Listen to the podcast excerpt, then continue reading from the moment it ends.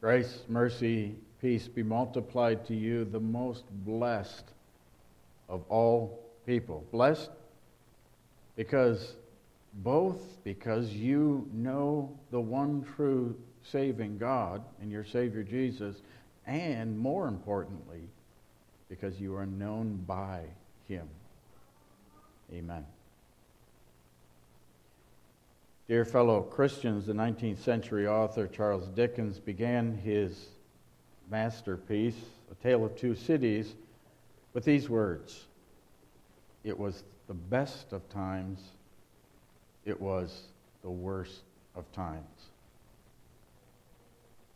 Scholars argue over what Dickens actually meant by those words, but the thing about great literature is that you get to decide. You get to import those words and determine for yourselves what they mean, or how they move you, or how they instruct you. So, my takeaway from those words is that any given situation can be the best of times or can be the worst of times, and you get to decide which. To put the thing into modern terms, given what you see in the news, what you see on the internet, what assaults you every day, would you characterize the times in which we live now as the best of times or the worst of times? Depends, doesn't it? Depends where your focus is. Depends what you what consumes you, what fills your world. If you are all consumed with politics and perversion and lawlessness and all of that, you will come to the inevitable conclusion that these are the worst of times. And your life, your conduct, your attitude, your body language will reflect that. Things are bad. You'll look like Eeyore, walking around, woe is me. Is that how God wants Christians to be, to live, to act? As though we live in terrible times and woe is us. And then a strange thing happens. When you turn off the news, when you shut off what's going on out there in the world, in that sin broken world, from which we should expect nothing less than what we see, when you shut that off and you focus on your own life, what's happening to you, what's going on in your and that will determine if you're filled with joy or filled with sorrow, anxiety, apprehension, gloom, and doom. If you focus on the good things in your conscience, that's huge, and we just take it for granted. We have enough money, not just to survive, but to live comfortably. And if it doesn't look like you took anything, your closets and your drawers are still mostly full. You have to look and decide what pair of shoes you're going to wear. You can choose to look at what's hard, disagreeable, or what you don't have, or you can choose to look at what you do have. Now, for you youngest ones, here's how this works in part for you. You can look at your sister and you can see that she has a Barbie and you look at yours, and suddenly you want that Barbie. And now you're filled with sorrow and frustration because you possibilities, the same goal. We can look at what we have and be joyful, or we can look at what we don't have and fill our world with gloom and doom.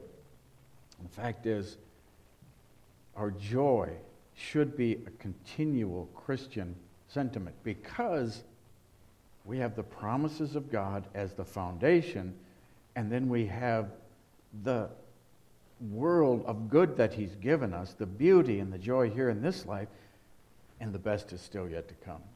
Just astounding. Now, it's not to say, of course, there won't be hard things.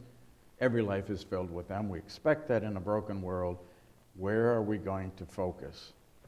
What's going to be our confidence and our joy? So, with this in mind, listen to our text for this morning. It'll start a bit jarring given this opening. But hear the words of Matthew chapter 10, beginning with verse 21.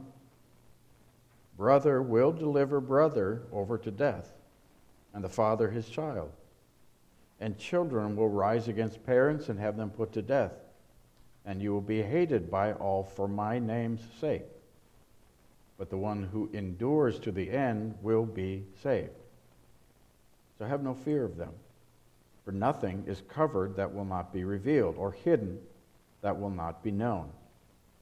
What I tell you in the dark, say in the light. And what you hear whispered, proclaim on the housetops. And do not fear those who kill the body, but cannot kill the soul. Rather, fear him who can destroy both soul and body in hell. Are not two sparrows sold for a penny? And not one of them will fall to the ground apart from your Father. But even the very the hairs of your head are all numbered. Fear not, therefore, you are of more value than many sparrows. So everyone who acknowledges me before men, I also will acknowledge before my Father who is in heaven. But whoever denies me before men, I also will deny before my Father who is in heaven. This is God's word. Pure, certain, right in every aspect. That the God who gave us these words would give us joy and confidence this morning by studying them, so we pray. Sanctify us by your truth, O Lord. Your word is truth. Amen.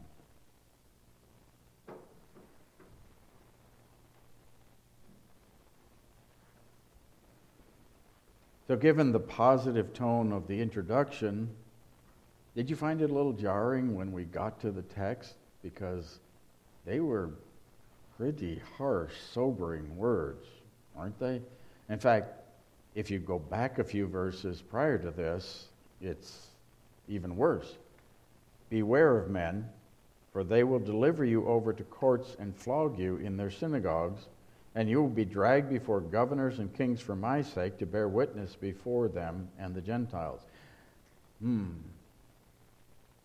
That's part of the challenge of textual sermons, or what we call pericopes, where just scripture readings are picked for each Sunday and then you speak on those scripture readings. The problem is the context has to be included very often. It's sort of like if you walked into the middle of a play and sat down, or started watching a movie after it had already been a third of the way through, and you're trying to figure out what's going on and what you missed. So, what's the context of these words? Jesus is sending out his 12 apostles, and this was the first sending out and he was trying to teach them a lesson first because you remember he sent them out without any money, without a change of clothes, without any weapon, without anything. Just take the clothes on your back and go. What he was trying to teach them was you can trust that I will provide for your needs. When you are about my work, you can trust me. Remember, he also sent the 72 out with the same instructions. Don't take anything, just go. Go to the cities and tell them the kingdom is at hand. Jesus is coming. Prepare them so when I go, they'll be looking and they'll be prepared to receive me. But take no provisions, nothing. In Luke's gospel, we hear what happened when the 72 re- returned. The 72 returned with joy, saying, Lord, even the demons are subject to us in your name. And Jesus said to them, I saw Satan fall like lightning from heaven. Behold, I have given you authority to tread on serpents and scorpions and over all the power of the enemy, and nothing shall hurt you. Nevertheless, do not rejoice in this that the spirits are subject to you, but rejoice that your names are written in heaven. Every part of this dialogue is important. Every part is informative, instructive. It goes to the heart, in fact, of our study this morning. It's silly to imagine, because Jesus warned them, it's silly to imagine that these people that went out, the 12 about to go out from the perspective of our text, and the 72 that he sent before, it's silly to imagine that they encountered no opposition that there was nothing disagreeable, nothing hard. Of course there was. They were going to the godless, and a substantial number of them didn't want to hear what they were telling them. You remember how he warned them if anyone does not receive you, if they reject you, shake the very dust off your feet and leave. That judgment on that city or those people will be bad. So Jesus said, expect bad times. But what was what filled their hearts, what was in their focus when they returned? They returned with joy and excitement. Why? Because they focused on what went right, not on what went wrong. They didn't focus on the rejection or the animosity that they obviously received. They focused on the power of God's word at work through them. Now, Jesus had to redirect them a little bit, didn't he? Because they were excited that even the demons were subject to us. So, why do you think he directed them away from that? That would be pretty cool. Why? Because that was a special time and that may not last. Just like our outward circumstances might not last. So he redirected their excitement, their joy to what? The fact that their names were written in heaven. That has to be the bedrock, doesn't it? That has to be the foundation of everything. Because that's uh, the, the thing on which we build, Christ the cornerstone. That doesn't change. That's solid. We always have that. Jesus was came to this earth. He was sent by his Father. He lived that perfect, holy, sinless life, walked sinlessly to the cross, and paid for every one of our sins there. Done. Accomplished. Can never be undone. God declared the sin debt of the world to be paid on the basis of what Jesus did. Not only can we add nothing, we need not add nothing to it. It's done. Declared by God to be true. Your sin debt has been paid. And then when the Holy Spirit works faith in us, we heard in our second reading, though we were dead, couldn't make a decision for Him, He brought us a spiritual life. That gift is ours. Nothing can change that. Nothing in all the world can rob us of that foundation, that footing, that basis. So here we are, Christians. Where do we first place ourselves? On that sure foundation that I'm forgiven. I'm a child of God because Jesus did what he did. And the Holy Spirit brought me to faith in that. I believe that he did what he did. That's what faith is. I trust that when I get to heaven's door, when I face God on Judgment Day, he's not going to say, What good did you do? He's going to say, He's going to look at that one thing. Did you die believing that my son paid for your sins? And when the answer is yes, Come, blessed my Father, inherit the kingdom. So that's where we start. And that's why Jesus redirected those disciples, those early ones that he sent out, to that. That should be the basis of your joy. And then whatever follows that, you can, you can approach with confidence. You can approach with a joyful heart because you know not only where you stand, but you also know where you're going. And that the best is obviously yet to come. Still in our text, Jesus teaches us that our joy could be buried under life's hardships. He's warning us about that. We have the power to do that if we allow it. Jesus spoke the words of our text when he sent the twelve out and he warned them, Brother will deliver brother over to death, and father his child. The children will rise against parents. Doesn't that sound awful? And will have them put to death, and you will be hated by all for my name's sake. This is a challenge confronting us this morning. Can we really be joyful when we read words like that?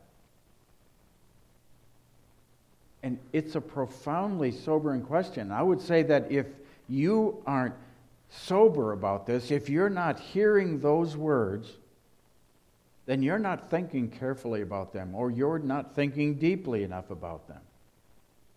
Because it's not as though our God says, everything's going to be great. Jesus is your Savior. Go and be happy. He's warning us. There's going to be bad things coming, there's going to be hard things. Even those that you love, personally love, the nearest and dearest, will turn out to be against you. They will be unbelievers.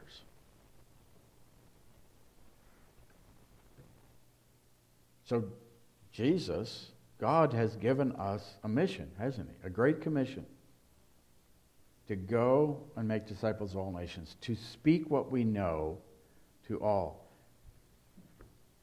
And then we have to ask a question soberly.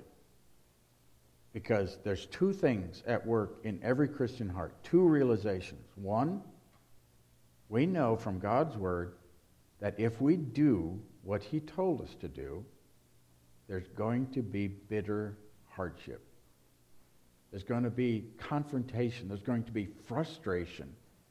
There's going to be hard things in our life. And two, the other side of us, that new man knows that that's God's will that we speak. And there's no other way that these people, the godless in our lives, can be saved unless they hear that word of God, the law and the gospel that God gave us. Those two things continually work against each other in us. Because we're hardwired to want to fit in. We're hardwired to be loved and admired. That's just everyone. We all want to be respected and accepted. And so we know that if we do this, we're going to incite the very thing that Jesus warned about. So why would the Prince of Peace, why would a man like Jesus, the God man Jesus, who was so kind, so loving, why would he tell us to do the very thing that he knew would incite this, would bring about this animosity, confrontation, hatred? Three reasons. First, because he knows that that hatred is there. We're not creating it. The hatred, the animosity can appear to be dormant, but it's there. And it does do no good to pretend it is not. If you've ever had or seen a wound that was infected, covered by a band aid or a bandage, you young people, you know how much you don't want mom to rip that band aid off or that bandage, and yet mom knows if we don't treat that, it's going to get worse. On a spiritual level, it's so critical. That hatred, that animosity, that godlessness, that unbelief cannot be allowed. And that's the second reason. Not only does it already exist, God knows this is the only treatment for it. This is the only way it can be dressed, the only way those who live as enemies of God can be made friends of God and fellow Christians. And the third, interestingly enough, has to do with our own preservation, our own walk with our Savior. Because God knows us, and therefore He knows that if you pretend long enough, the pretend can become your reality. Here's an example of what that means. There's ample anecdotal evidence that the Soviet Union during the Cold War planted deep cover operatives throughout the United States. They were superbly trained to speak and even think and act as Americans. They had whole cities that looked like American cities, and everybody had to speak, and they had experts there that got the dialects just right. So they trained them they got them somehow into the United States and they told them, just live in the United States like you're an American until you get the call from the motherland and then do what we tell you to do. Guess what happened? They spoke like Americans, they lived like Americans, and they became Americans. And a substantial number of them, when the Motherland called and said, We want you to do this, blow up this, or whatever, they said, No, we're Americans now. The same thing can happen to Christians. We pretend long enough, just want to fit in with the world. We don't want to stand out. We don't want to cause discord or hatred or animosity. We're just going to blend in, and we can actually become part of the world. God doesn't want that for us at all. Our text spells out the advantages of the other scenario when we do what Jesus called us to do, where Christians strip off their camouflage and say, as our text said, in the light what Christ said in the dark, proclaim on the housetops what we once heard whispered. The result is that God is your friend and ally. You get how critical that is? God is the one enemy we cannot afford to have.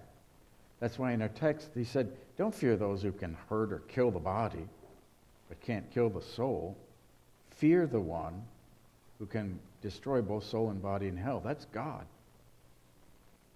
And once we just walk in his commandments, we know, we have this confidence that God is our ally, that God is with us, and then we can say, What can man do to me? Who can hurt me? Really hurt me?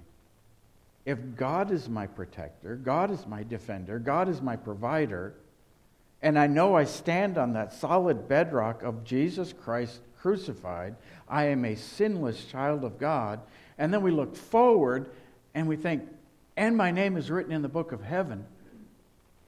I can then be free to look at this life not focusing on the bad, but on the good, not focusing on those who reject the words, but focusing on that one who actually heard. And you see it in their eyes when you talk to them, when you share the word of God, and they're listening and they hear. And a child of Satan is turned into a child, an everlasting child of God. So much joy around us. That has to be among the greatest of life because all the fickle things of this world, they can all change. That which makes us so happy now. Those of you who garden, you look at your garden, it's growing so well, one hailstorm away from disaster. Pick a thing in your life that gives you joy, a secular thing. Not people, but stuff. Every single thing is one small disaster away from gone. But none of the rest of this can be taken away from us. Nothing. Jesus Christ already paid for our sins. God has declared us not guilty. God has given us work to do, and He promised that He will work through that. His power will convert and save. Not all, but some. So, like those 72 that were sent out, and later here, the 12, they came back filled with joy. Let that fill your world. You can choose to do that. And then trust that that one who called you to faith, that provided so much joy to you now, if you would just notice, can preserve you right up until he calls you home. Amen.